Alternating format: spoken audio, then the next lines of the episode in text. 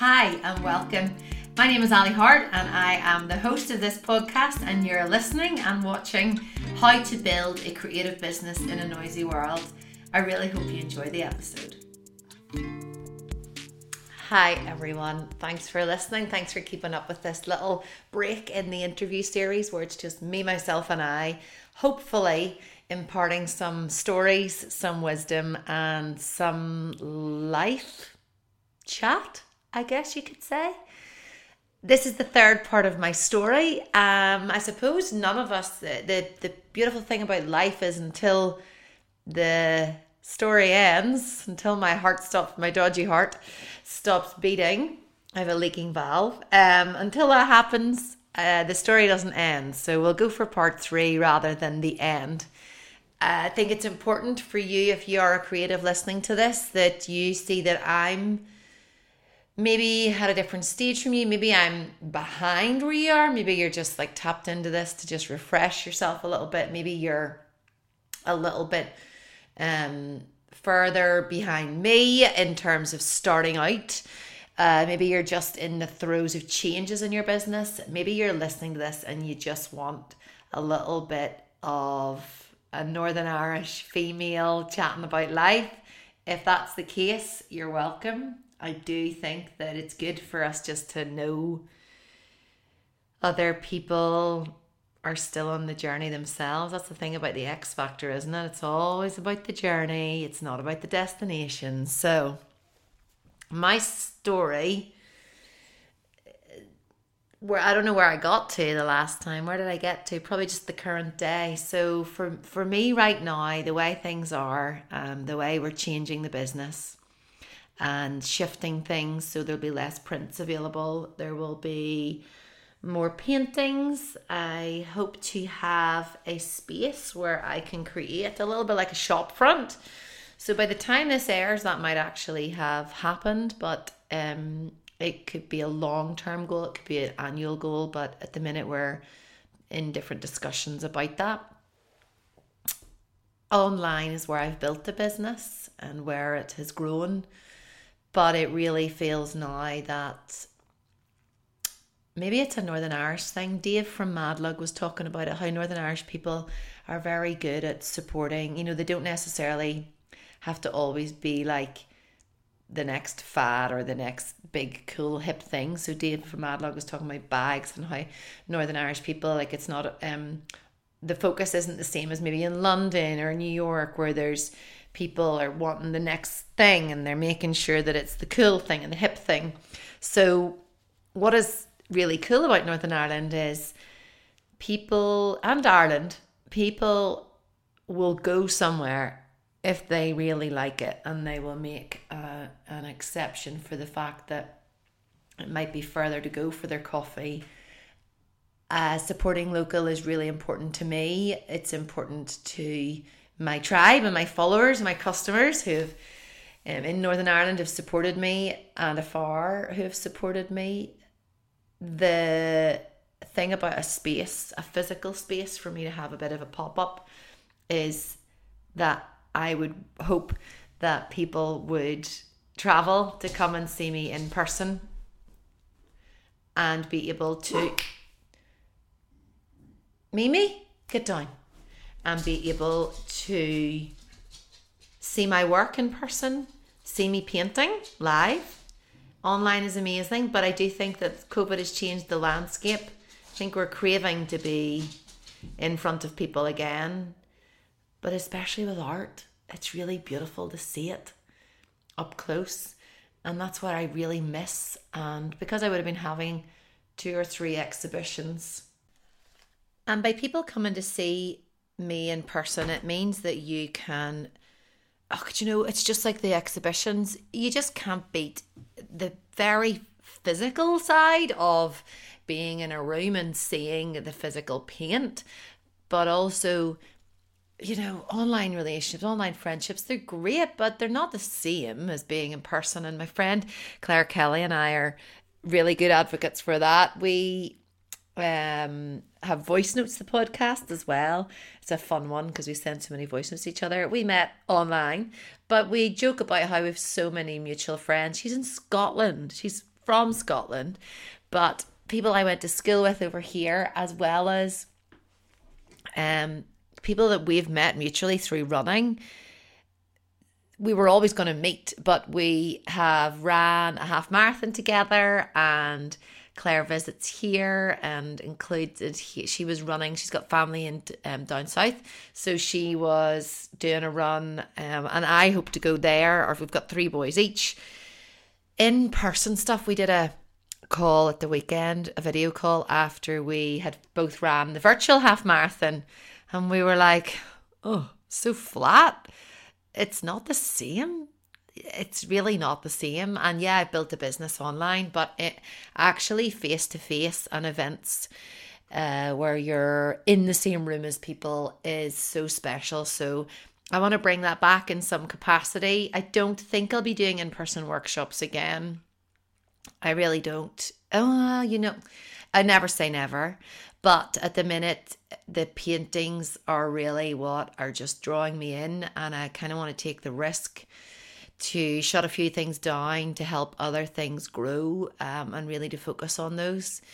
Um, the podcast is great. It's so good to have you. It's amazing that people take the time to listen. It blows my mind. Um, the interviews were so successful that I definitely want to bring that back. I just don't know. No, no, I want to bring that back. I love people. I love interviewing people. That's something that will definitely be happening when I look at my life and where I am now, we we moved house just in last October. Um, I can't actually believe we did, and I have to keep telling myself that this is amazing that this has happened, and this couldn't have happened if I hadn't grown the business and if I hadn't worked hard to get here. We couldn't have done it on Michael's salary alone.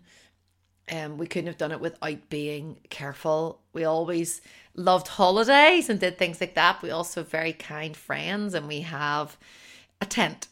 so our tent has been dragged about with us and our boys are pretty adaptable for that. Or the another holiday that we had was um I worked at camp one year in upstate New York so that Michael and the big two could go to that. And that felt a bit like a holiday. And then we stayed in a friend's apartment on the way home. And then the same thing happened a couple of years ago, um, like two years or three years ago now. When, but anyway, my point is that we made life work and we still had great life experiences. Um, but the kind of physical things, like I just washed my car there now, um, having um, issues with cars all my life, which ironically, my dad was a mechanic. So I always felt like it was really sad that he didn't wasn't here to help me fix my cars. I've now finally, because of the business, been able to get um a car, a business car, and I have to tell him because I love it. I love the car. It's a four by four, and I love it. And I can't even I, I I know people aren't always into cars. I'm not like a little boy racer or anything, but I really just want I like a truck. So uh, if you know me, uh, I think I said in one of the lives recently I wanted to be a lorry driver. So kind of the bigger the better. Although Michael wants me to get electric next time, which I will. But you know I have to stop and take stock so often about that. Uh, my boys as well. I look at them and I'm like, boys, you, your three heads are all mine. You're all mine you got to look at what you've got and how far you've come sometimes before you can even strategize and think of your dreams. Uh, I talk about happiness so much on here. That's one of the big parts of my story. Uh, my mom is healthy and she's 72 now. I worry about her when I'm awake in the middle of the night. I do uh, because she's on her own. But I I unless she moves in with me and she's really independent, so that's never going to happen.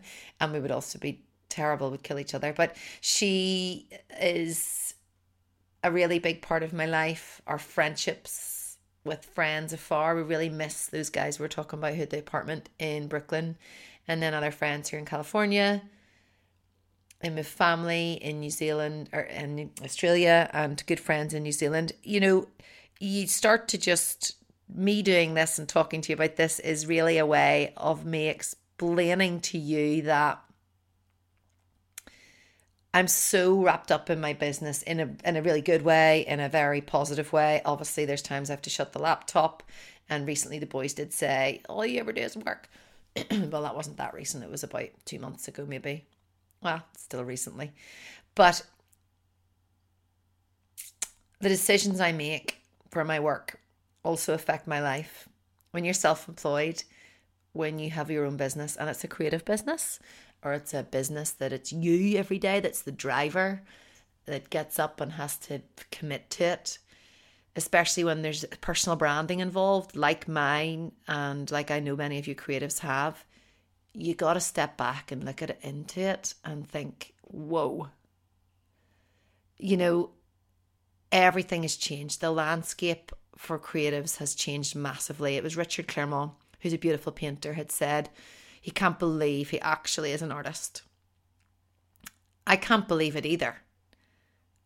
I and I still feel I have a long way to go and I want to be steeped in my paintings. I want them to hang everywhere and I want them to take over my life so I can record podcasts and do things two days a week, but three full days a week I'm just in it, or travel to France and paint over there, or sit plein air and just start painting.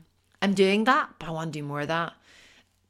And I feel very fortunate that we have these devices, these phones, these headsets, the cameras that record above, these time lapse videos that make things look quick, uh, videos that turn stuff to music, teaching platforms that you can be a teacher on and be the expert for free. All these things are free.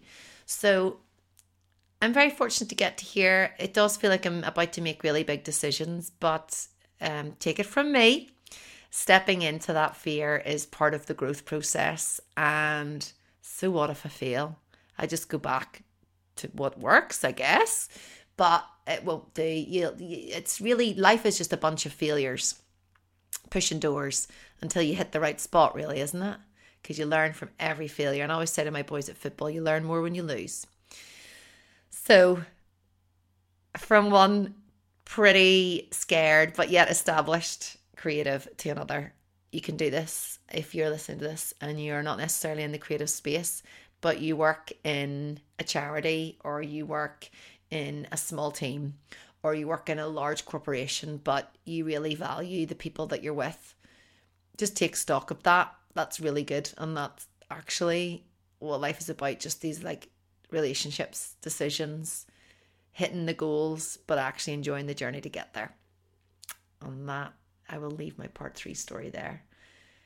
I have a son who's home, and I just asked him if I could just finish up this podcast. So please subscribe so you can get more of this. You can also check out uh, my prints before they all disappear. They're not all disappearing, but um, there's a bulk of them are and you can check out my paintings and see the the placing importance on the everyday which is what i like to talk about. That's why i like to discuss topics around complaining and around happiness and around seeking joy and being affirmative in yourself and your self acceptance so because i think that's life to be enjoyed thanks for listening and i will see you on the other side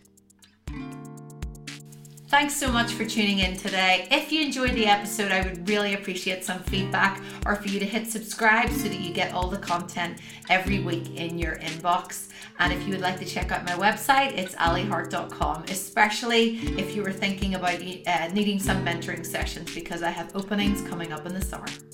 Thanks for watching and listening, and I will see you on the other side.